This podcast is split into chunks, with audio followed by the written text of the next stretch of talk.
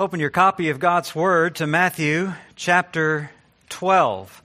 12th chapter of Matthew. We come back this week to finish up what we started last week, which was looking at a series of controversies over the Sabbath and uh, Jesus and his opponents, uh, if you will, um, disagreeing about this. This would have never been what you might have expected to be the flashpoint in Jesus' life. There are so many other areas where you think there might have been a great controversy and great cause for alarm, but this Sabbath issue wound up being the issue over which the Pharisees had the greatest angst against Christ, and you'll find more direct connection between their plots to kill him and his it related to his violations of Sabbath than anything else. So these are incredibly important insights for us as we realize that they are going after Christ in their own self-righteous ways. But as they do that, we started to see last week that the one being exposed is not Christ, it is them. It's actually this controversy that reveals as much about their heart, about their pride, about their self-righteousness, about their lack of knowledge of God, about their misunderstanding of the law, about all that stuff. It reveals more about them than it does about Christ. And this whole controversy just sort of brings that to the surface. Now, if you were with us last week, we started to look at this passage in verse 1 through 14, and we were looking at the ways that Jesus was exposing these guys, showing their twisted, flawed approach to the law of God, particularly the Sabbath law, and how they blinded themselves to God and to His purposes through it. And that begins in the first four verses with what we called the missing principle of human priority, or missing the principle of human priority. This was, you remember, uh, sort of uh, erupted as Jesus was making his way along the road. His his disciples following along with him. They were growing through the pathways of the grain fields. His disciples reaching out to grab just a few heads of the grain and rubbing them together and starting to eat. When the Pharisees see this, they confront Jesus on the road and ask him or say to him, Look, your disciples are doing what's not lawful to do on the Sabbath. To which Jesus responds, by pointing them back to the Old Testament, particularly an incident when, when David, fleeing from Saul, stopped in the temple and uh, asked for some food, and the priest who was in the temple gave him food from inside the temple, in fact, from inside the priest chambers from the showbread, which the scripture said was not lawful for anyone to eat except the priest alone. The priest did this, of course. Why? Because he understood that behind all these laws, behind all of this sort of uh, covenant and all these ceremonies was God's heart for people. The law, the law of God, is ultimately made as a blessing, is made as a means of edifying man. And so for him to take the law and to, to turn his heart against man would be a violation of the very purpose of the law. There's the bread, the very bread that he gave to David and to his men, although it was prescribed for the priest in the, in the law, the very bread itself represented and symbolized provision. Provision for Israel. So this priest understood this. He understood that behind all these laws was, uh, was really God's love for man, God's love for humanity. And so he fed David. He fed his men that day. And this is uh, what Jesus is pointing them to in terms of the Sabbath. The Sabbath, as he says in the Gospel of Mark, the Sabbath was not, or a man was not made for the Sabbath. The Sabbath was made for man. That's the whole purpose of the law. It was designed because of God's desire to bring a blessing to humanity. Jesus moves from that to a second principle in verse 5 that we call the principle of misplaced morality or missing morality, however you want to say it.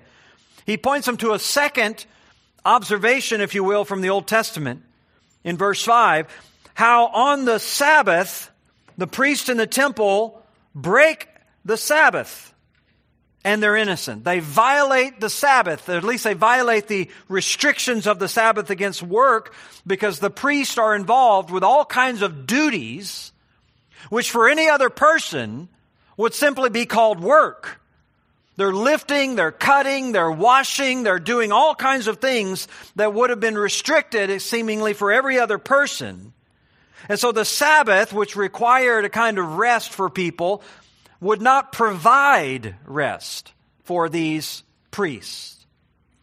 The standard of the priest, by the way, was very high. There were all kinds of ways that priests could disqualify themselves, they could defile themselves.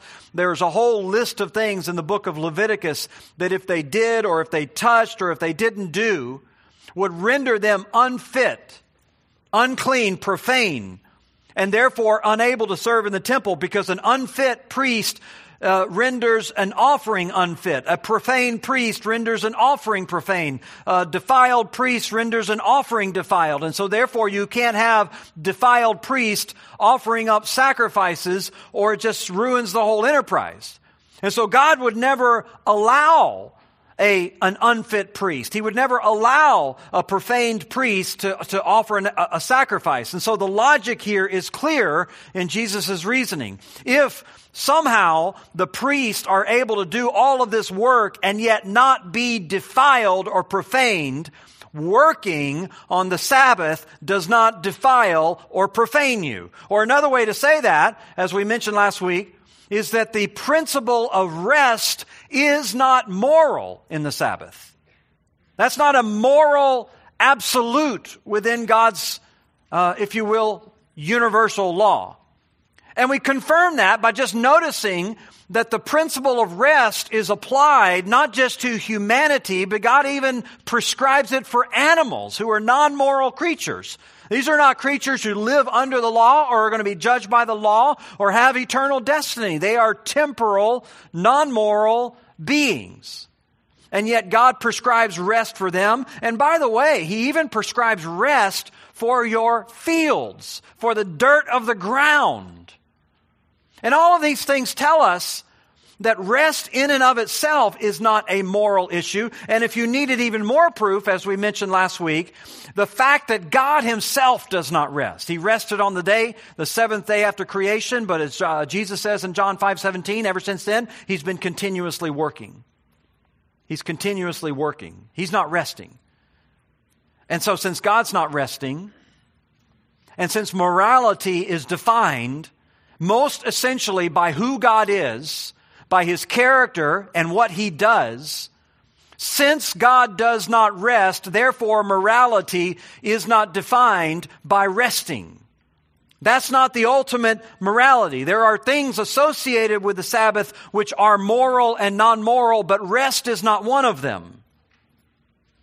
And all of that sort of establishes this principle that Jesus is able to point them to that they have misplaced the whole idea of morality. They have focused it on these restrictions, uh, uh, restrictions and, and, and principles and mandates of rest. By the way, just for your own benefit, just, just saying that rest is not moral does not mean that it's not wise. I mean, there's a tremendous amount of wisdom built in God's, God's, if you want to say, creation cycle of work and rest, work and rest. God, God demonstrated that obviously himself, even though he didn't need a rest. He demonstrated a rest as a kind of, uh, a kind of establishment of this cycle. And he even builds it, as I mentioned a minute ago, into the whole cycle, agricultural cycle for Israel. They're supposed to give their land rest every seven years. And all of this stuff is really uh, uh, if you want to say it's necessary, it's, it's in fact a reminder that land needs rest because land gets depleted, because land needs to replenish its minerals and all of its resources in the soil and in the ground. In other words, land, your fields need rest because they are not inexhaustible resources. They're not inexhaustible resources. They do get worn out and they do need to be replenished. And likewise, you and I are not inexhaustible.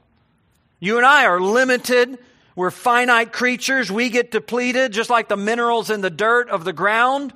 We have to take time to replenish and to renew our bodies and our minds and our hearts. And so there's a profound wisdom, if not a morality, there's at least a profound wisdom in the whole creation cycle of work and rest. And this wisdom was built into ultimately God's covenant with Israel. He prescribed for them rest on a Saturday, on the seventh day.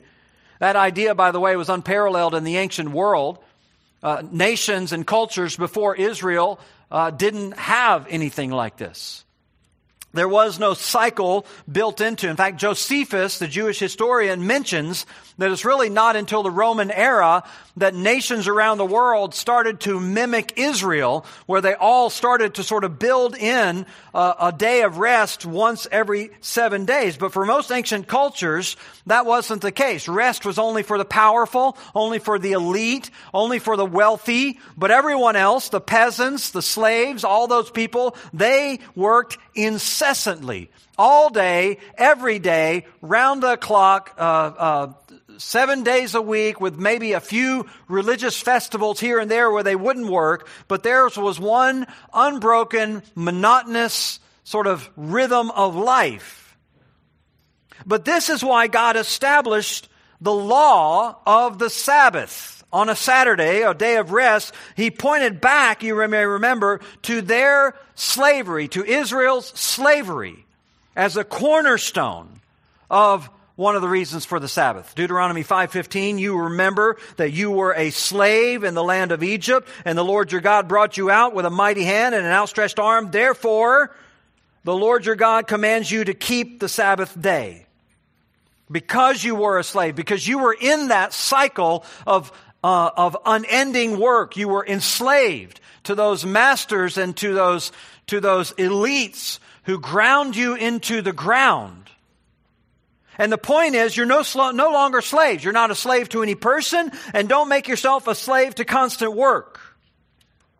Don't make yourself to a slave, if you will, to productivity and to accomplishment. On a personal level, this was a kind of a bulwark against letting the duties of whatever you're doing creep into the rest of your life. There's a, there's a law out there, it's called Parkinson's Law, which says work expands to fill the time available for its completion. And we know that. I mean, if you're involved with work, you feel that work creep wanting to push into every uh, hour of your life, every corner of your life, of your thoughts, and all those other things. And we're always struggling trying to find work life balance, and that's a stress for people in all of society. So God built in this law not just for, for personal reasons and personal rest, but even beyond those individual reasons, He built it in for societal reasons to guard, to make sure that there was a minimal level of fairness throughout society for all people so that they could uh, they could experience this kind of renewal and replenishment at least once a week with a day of rest. That's why when you see the Sabbath in the Old Testament so many times it's linked to questions of social justice. In a society like ours, especially when there is a, sort of a triumph of productivity and a kind of ultimate goal in life to, to define yourself by what you get done. And so many people are bound up uh, defining themselves by what they achieve or how much they can accumulate, even.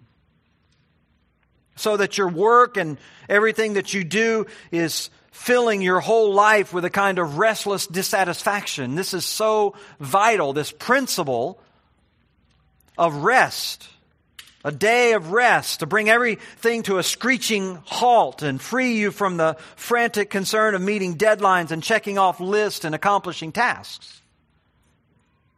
So, so in that way, there's a lot of wisdom in a Sabbath idea. There's a lot of wisdom in a day of rest, a cycle of work and rest to, if nothing else, reconnect yourself with your own limitations. To recognize that you're not inexhaustible to recognize that you are finite, that you do need to be replenished, you do, you do need to be restored in that way. And so there's a tremendous wisdom in what God demonstrated and what God established. in life. The issue for the Pharisees, though, is that they weren't focused on any of that stuff. They weren't focused on just sort of the societal benefits and, you know, relieving uh, duties for the oppressed or personal benefit any. They, they, they were not concerned about all that. This was for them all about self righteousness. They define themselves by their own man made rules, and they use, among other things, the Sabbath to demonstrate their dedication, their personal merit, their personal spiritual achievement, their standing in superiority above everyone else. It proved, in their minds, their righteousness, and they were offended that Jesus would not recognize and praise them for it. They were offended by that. And so Jesus just sort of wipes all that away and, and points out their absolute missed assumptions about what morality was all about. The morality of Sabbath rest. He said, it doesn't exist. It doesn't exist. He presses the issue even further in verse 6 with another principle demonstrating their distortion of God's Sabbath law, we might call it covenant superiority. Covenant superiority. He simply says, I tell you something greater than the temple is here. Something greater. He doesn't say someone, probably because, you know, this is uh, the temple he's talking about. He's making a comparison with a, uh, if you will, a non uh, human, non personal object. It doesn't have uh, you know, gender, male or female, so he uses actually a, a neuter comparative here, but he's referring to himself. He's comparing himself to the temple. And he says, someone or something greater than the temple is here. Now, this is obviously something the Pharisees were missing. They were missing the arrival of the Messiah who surpassed the excellency of the temple in so many ways. He just talked about these priests and how the priests set aside their restrictions on work in order to serve the temple. And in light of that, he says, by the way, something greater than the temple is here. Now you have to understand to, to kind of get your heads around this, that the temple was the focalized place of God's presence in Israel. God obviously is omnipresent. He's everywhere all the time. But in a unique and a special way, he manifested his presence among Israel in the, the tabernacle and then eventually the permanent temple. He did it in an inner chamber, in an, an inner sanctuary called the Holy of Holies, in the midst of an, of an ark carved with two cherubim, and he said his presence dwelt there between the cherubim. And this was his special gift to the people of Israel that he would dwell among them in a unique way, unlike he dwelt among any other nation on the face of the earth. They had God's special presence. But Jesus is telling them that it's actually in him that God is manifesting himself now in an even greater way. Jesus Christ, as Paul says, is God in bodily form. He, as John says, he came and he tabernacled among us. He pitched his tent among us. That's a reference to the presence of God in the Old Testament tabernacle. Here he was in a, in a much more manifest way demonstrating God's presence among us. And so Jesus is pointing out something uh, profound to them. In the Old Covenant, people related to God through a temple. In the New Covenant, they relate to God through me, through the person of Jesus Christ. And since that's the case, and since in the Old Covenant it was appropriate for the priests to do certain labor on the Sabbath in order to serve the temple, how much more appropriate is it for believers in the new covenant to set aside any kind of Sabbath restrictions to serve Jesus Christ at any time? Not only that, I mean, but the whole apparatus, the whole temple and all the sacrifices and all the law for that matter, and even the Sabbath, all that stuff, you have to understand, all of that stuff was intended to point to Christ. He's the ultimate embodiment of all that stuff. And here he was standing in front of them in spite of all their study of the law and all their study of the sacrifices and all their study of the temple and the Sabbath, they didn't even recognize it. But the Bible says that stuff was supposed to point to him. In fact, the, the, the, the Sabbath law explicitly Colossians 2:17, the Sabbath and new moons and festivals and all of those special set aside days, all of that stuff Colossians 2:17 says was a shadow of things to come, but the substance belongs to Christ. So it was a shadow in the sense that it was kind of a vague outline of what was supposed to come. Or Hebrews 10:1, the law was a shadow of the good things to come instead of the true form of those realities. So all of this apparatus, all of this uh, temple, all of this uh, Sabbath stuff, it was just simply the outline, but the real substance, the real stuff is Christ. He is the greater temple and he's the greater Sabbath. In fact, Hebrews 4 9 says that. There still remains a Sabbath rest for the people of God. There's still a salvation in heaven. He says, For the one who has entered his rest, into the rest of Christ, that is, the one who has entered his rest himself has rested from his works as God rested from his. So, in other words, the, the, the, the sinner who finally reaches the point. They've been working, they've been striving, they've been laboring, they've been agonizing, trying to find in this life some level of peace and satisfaction, trying to demonstrate in some way their superiority, trying to establish their morality, trying to exalt themselves above other people, trying to make themselves uh, into something that they can feel good about and they can boast about and they can do all that. He says when they finally reach the end of themselves and probably when they finally realize, I should say, their limitations, when they are, if you will, at the end of their week and completely, completely spent. And when they realize that they need a rest, they'll find that rest. And they'll find it in Christ. He's the Sabbath rest. He's the rest from all of your agony. He's the rest from all of your, uh, the, all your anxiety. He's the rest from all of your heartache, all of your work, all of your attempts to establish your moral superiority. He's the rest from all that stuff. It's all Him. He's the rest from all the weariness of your shame, from all the labor of your efforts for righteousness, from all of the tiredness of your guilt. He's the rest. And the true Sabbath. The Mosaic covenant had a rest for your physical bodies, but that was just a dim reflection of ultimately salvation's perfect rest in Christ. So Jesus is basically telling these guys there's a new era, guys. The old thing, the old temple, the old covenant, it's no longer the primary means of relating to God. I'm here and I'm greater than the temple.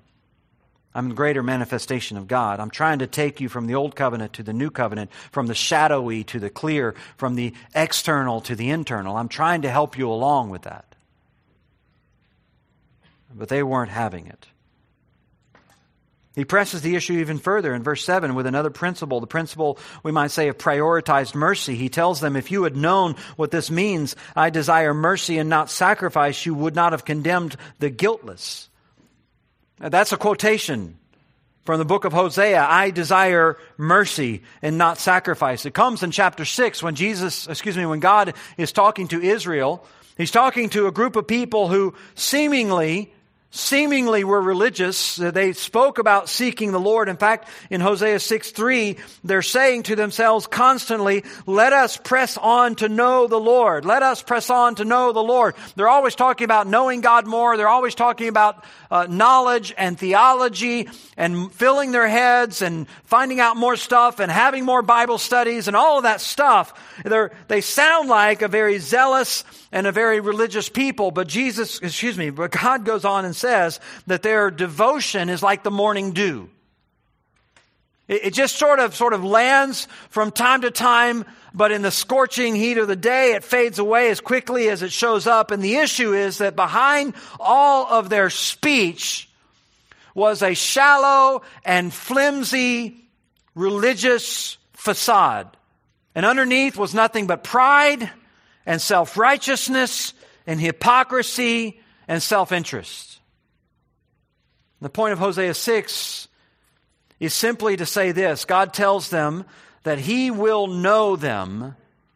He will know them. He'll know their true repentance when their life is marked as much by mercy as it is by all of this religious talk. When their life is marked as much by mercy as it is about uh, all this concern with religious devotion when their life is marked as much by reaching out to the weak and wanting to uh, help the uh, vulnerable and, and wanting to come alongside of those who are oppressed, when it is marked as much by that as it is about wanting to gather for studying the Bible or knowing God or whatever it might be, whenever their life is matched by that, then He'll know them. But until then, He doesn't. And He tells them right there in verse 6 I desire mercy and not sacrifice. And, and, as the rest of the verse says, true knowledge of God rather than burnt offerings. You have all this God talk, you have all this theology, but none of it is of any value. None of your sacrifices, none of your uh, praises, none of your study, none of your knowledge, none of your Sabbath keeping if it doesn't make you more like God, then it's useless. And one thing we know about God is He's merciful. He is a God of abundant mercy. He's a God that seeks and saves the sinner. He's a God who welcomes those who are broken and weak and he desires those who follow him to do the same. Now, this applied all the more to the Sabbath. The Sabbath was as much about mercy to others as it was about anything else. Uh, certainly more about mercy to others than it was about your own personal leisure and ease. As we said earlier, from a social standpoint, it was a deliberate pause in the product uh, or cycle of productivity where you were to redeploy your resources in relief toward others. This wasn't a call for you to rest at the expense of those who have to serve you while you rest. It was a determination, an intentional choice not to lay a burden of work on the backs of anyone around you, even on your animals. This is why the Old Testament, especially the prophets, link this Sabbath observance with issues of neglecting and abusing the vulnerable in society. For example, Isaiah 113, God says, I cannot endure iniquity. In the solemn assembly, your new moon, your Sabbaths. He said, I don't want your Sabbaths. I don't really care about your Sabbaths if they're full of iniquity. And what's the solution? He says in verse 17, learn to do good, seek justice, correct oppression, bring justice to the fatherless, plead the cause of the widow. So if your Sabbath is a Sabbath that's worth anything, if your new moons and your festivals are worth anything, let them be worth this, establishing peace and mercy for those around you. Isaiah 58, the Lord begins a chapter by rebuking Israel because they had made personal desire and personal gratification the most important thing in their lives. That was what defined them. Even in their religion, he says. it was about personal gratification. As a matter of fact, in verse 3, he says, even in the day of your fast, you seek your own pleasure. Even your fasting has become all self oriented. I mean, how in the world can that be? Because it was all about boasting and pride and self exaltation and all of those things. He goes on to say, Is this not the fast I choose? To loose the bonds of wickedness, to undo the straps of the yoke, to let the oppressed go free, and to break every yoke? Is it not to share your bread with the hungry and bring the homeless poor into your house? He says, You want to know what fasting is about? It's not about denying yourself food, it's about getting food to others. This, this, is, this, is the, this is the merciful God. This is the merciful purpose behind all of these, uh, all of these ceremonies and these rituals. And Israel wasn't getting it. And the same thing is true about the Sabbath there in Isaiah 58, 13. He tells them that they had even corrupted their Sabbath, so it had become all about them, all about their self-pleasure and their own self-orientation and their own delight. When it should have been, as with the fasting, about seeking the benefit of others. See, God's rebukes for violating the Sabbath are articulated so many times for Israel drifting into this kind of commodity culture where they were always concerned about the next achievement and extracting the next dollar or shekel or whatever it might be. But underneath it all, underneath it all was a culture that was drifting more and more towards exclusivity, towards bifurcation of opportunities See, God's Sabbath was always concerned in its original state with creating a more inclusive and generous culture. Where people, all people, no matter what their station, all have at least at that basic level the same dignity of a day of rest. As a matter of fact, he even applies this. He uses the Sabbath language and the Sabbath law in the language of jubilees. A jubilee takes that principle of the seventh, the Sabbath, and it sets a law where uh, they, a group of seven years, a seven sets of seven years, 49 years, that is, that if you had purchased a piece of property from anyone in Israel, you had to return it at no cost. You could farm it uh, all the years that you had it. You could make profit off it. But on the Ju- Jubilee year, you return it to its original owner. Because all of this, God says in Leviticus, is to honor the Sabbath. Because all of this stuff, all this Sabbath law was a part of a hedge against an inequal, inequality in society. And so Jesus is trying to help them understand that. You guys have missed this. You focused on all these restrictions. Don't you understand that the Sabbath, if the Sabbath is about anything, it's about mercy. It's about lifting burdens. It's a pause from all of your commercial competitiveness, from all your self-righteous competitiveness, and a refocusing on the needs of other people. It is a Sabbath. It is a law which is made for man. And if you had understood this, I desire mercy and not sacrifice. Then you would have understood the Sabbath. He goes on, showing their distortion yet again in verse 8 with another principle, the principle of rightful authority. He just simply says to them, For the Son of Man is Lord of the Sabbath. The Son of Man is Lord of the Sabbath. In other words, they're man made laws. They're not the ones that determine all this. It is His will, it is His desire, it is His purpose which is determinative, which is a bold claim, really, when you understand that this in the Old Testament is specifically what God said about Himself. When God gave the Sabbath in the book of Exodus, He describes it over and over again as a Sabbath to the Lord, a Sabbath to the Lord, a Sabbath to the Lord.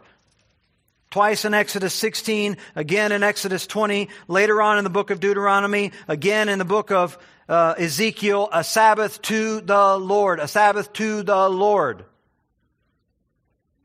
Or he says it in another way, Exodus 31, 13, above all you shall keep my Sabbaths. Or Leviticus 19, 13, you shall keep my Sabbaths. I am the Lord.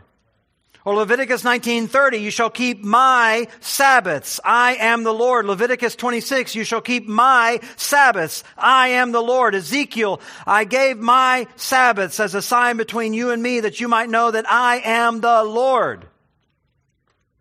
So over and over and over again, who's the Lord of the Sabbath? God is the Lord of the Sabbath. And so for Jesus to stand in front of them and say, I am the Lord of the Sabbath is nothing less than a claim of being God Himself.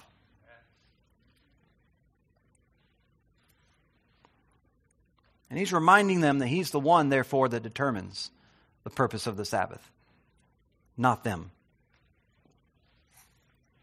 He is the Lord and not them, which is always the problem with sinners. They're always wanting to dictate to God what they think righteous is, righteousness is and what righteousness is not, whether it is their man-made religious laws or whether it is their atheistic sense of personal virtue. They're always wanting to lecture God and tell God all the ways that, that God has disappointed them or God has not fulfilled their desire or God has not lived up to what they think He ought to be or God's not proved Himself enough to them or God's not revealed Himself enough to them. And they're always out there dictating to God what God should do or ought to do or whatever those things. And He's standing back the whole time and He's saying, I am the Lord. You're not the Lord, and it's not your standard, and it's not your righteousness, it's not your laws, and it's not all those other things. You want to know who determines who's a violator and who's not? I do, he says. Which is essentially what he's telling these Pharisees. And it is a, it is a stinging rebuke to their pride and their arrogance. If anybody ought to be upset, about people violating the Sabbath, it's not them. It's God. Because they're the ones who are misunderstanding and twisting His Sabbath. If anyone ought to be standing under judgment, it's not Him, it's them. And just like you, if you're standing there and you're criticizing God and you're complaining about God, what God hasn't done for you or hasn't uh, revealed to you or hasn't done in your life or whatever it might be, and you're sitting there constantly critiquing God, and you think that you're upset with God, and God is saying to you, if anyone, if anyone has a ground to be upset, it is me against you because you are not the Lord. He is. He's not the one accountable to you. You are the one accountable to Him. And so there is this principle that He's giving them here this principle of rightful authority over the Sabbath and really over everything else. Well, very quickly, that leads us to our final point, and Matthew shares it beginning in verse 9, shares another way in which Jesus is exposing their distortion of the Sabbath law. We'll call this the principle of purposeful activity. The principle of purposeful activity. He went on from there, we're told, and he entered their synagogue, and a man was there with a withered hand. And they asked him, Is it lawful to heal on the Sabbath so that they might accuse him?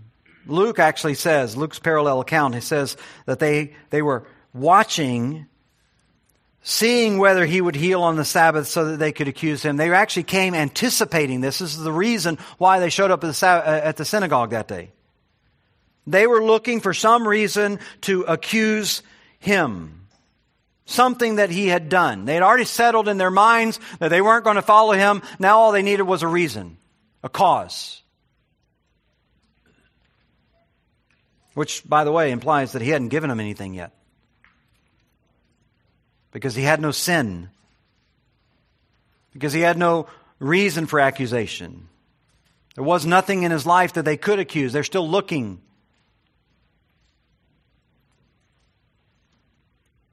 Their intention, by the way, here wasn't to protect the sacredness of the Sabbath. It wasn't to uphold the law. It wasn't any of those things. Their intention wasn't even to worship God as they came to the synagogue that day. Their whole desire, their whole intention was to justify their own rejection of Christ their rejection of him. Their whole system, even their religious system, was all about protecting their own man made image of superiority. This is what the sinner does. He has no real reason to reject Christ, but he's looking. He's looking.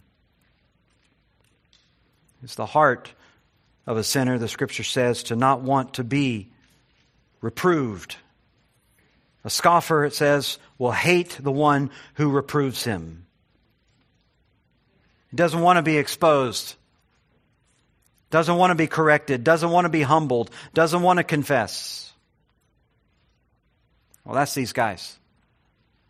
They show up at this meeting with one intent in mind, which is to destroy Christ. And by the way, down in verse 14, when they don't get the answer that they're looking for, they still conspire against him and decide to go out and destroy him. Well, Jesus answers them. He, he answers their questions, their deceitful schemes in verse 11. Which one of you has a sheep? if it falls into a pit, will not take hold of it and lift it out. That's, by the way, uh, uh, he's tapping into something that was a big discussion in those days. We know it, ancient sources tell us that this was an ongoing, sort of a raging debate among various rabbis. There were the sort of the hardcore people, the Essenes. They're the ones that lived out in the Qumran community out by the Dead Sea. In their community document or their community rule, as they call it, they explicitly said if your, if your animal falls into a pit, you just wait. You just can't do anything on the Sabbath. By the way, Israel had all these pits uh, because they dug into the limestone these, um, uh, these cisterns. It was an arid, dry climate, didn't rain all the time, but they wanted these places to capture rainwater so that they have a store of water during the long seasons, uh, during the long dry spell. So Israel literally was just sort of, sort of uh, pocked full of all of these pits. And so animals falling into pits was a big deal. It was a big part of their life, and there was a big discussion among rabbis what to do. And so you had this hardcore Essenes, the ascetics, you know, just like you don't do anything. And there were other rabbis that said, well, you know, you can drop a few pieces of food down to it, but you can't lift it out. And then some like, no, no, you can put a couple pieces of wood. Maybe the animal can get itself out on a piece of wood. And then some came along and said, no, lift thing out. It's okay if it's in danger, you know, if it's going to die, but otherwise leave it in there. And they're just constantly like all these raging debates about what exactly are you supposed to do when an animal falls in a pit.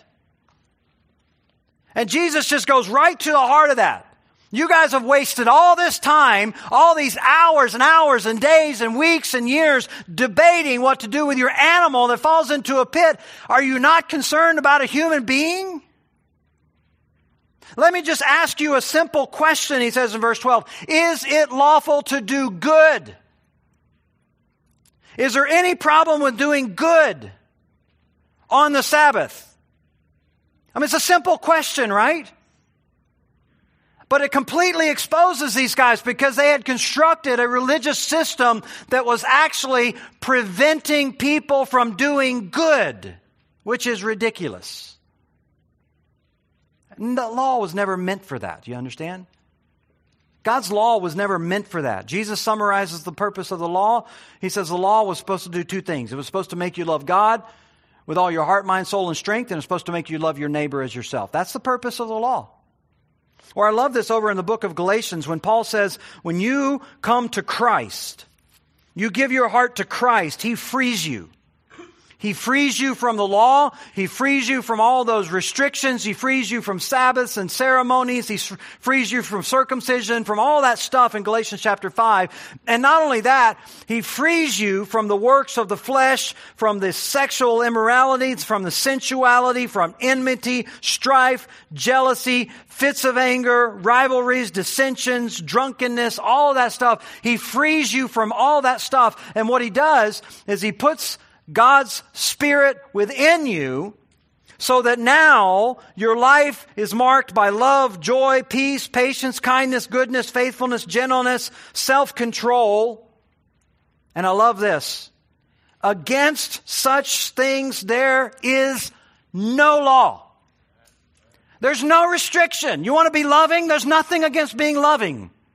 You want to be kind? There's no restriction against kindness. Be as kind as you want. Be as patient as you want. Be as peaceful as you want. There's no law restricting your peacefulness. If it's peacefulness defined as God's peacefulness, or love defined as God's love, or kindness defined as God's love, guess what? Be as kind as you want.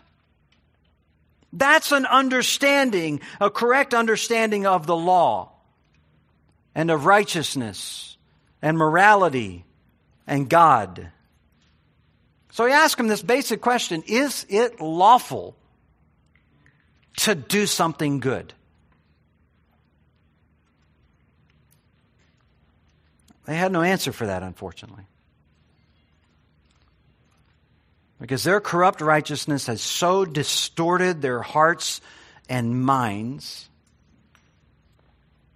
they couldn't even be free to do good. They were so captivated by a twisted view of the law, so captivated by their own pride and self interest, so captivated by their own uh, sort of uh, self righteous exaltation. You know, the scribes, the rabbis in those days said if somebody broke a bone, you couldn't set it till the next day. If a woman was pregnant, you try to convince her to wait. If she's, you know, if the baby starts crowning, you just go ahead. You can deliver it. That's okay. But if you can, try to encourage her to wait. If somebody's sick, you can put a couple drops of, of uh, you know, some medicine in their mouth, but that's about it. That's all you can do. I mean, it just became just this incredibly callous, rigid approach to life. The whole law, Paul says, is fulfilled in this one statement love your neighbor as yourself. These guys misunderstood that. They misunderstood that. They were just concerned with establishing their superiority,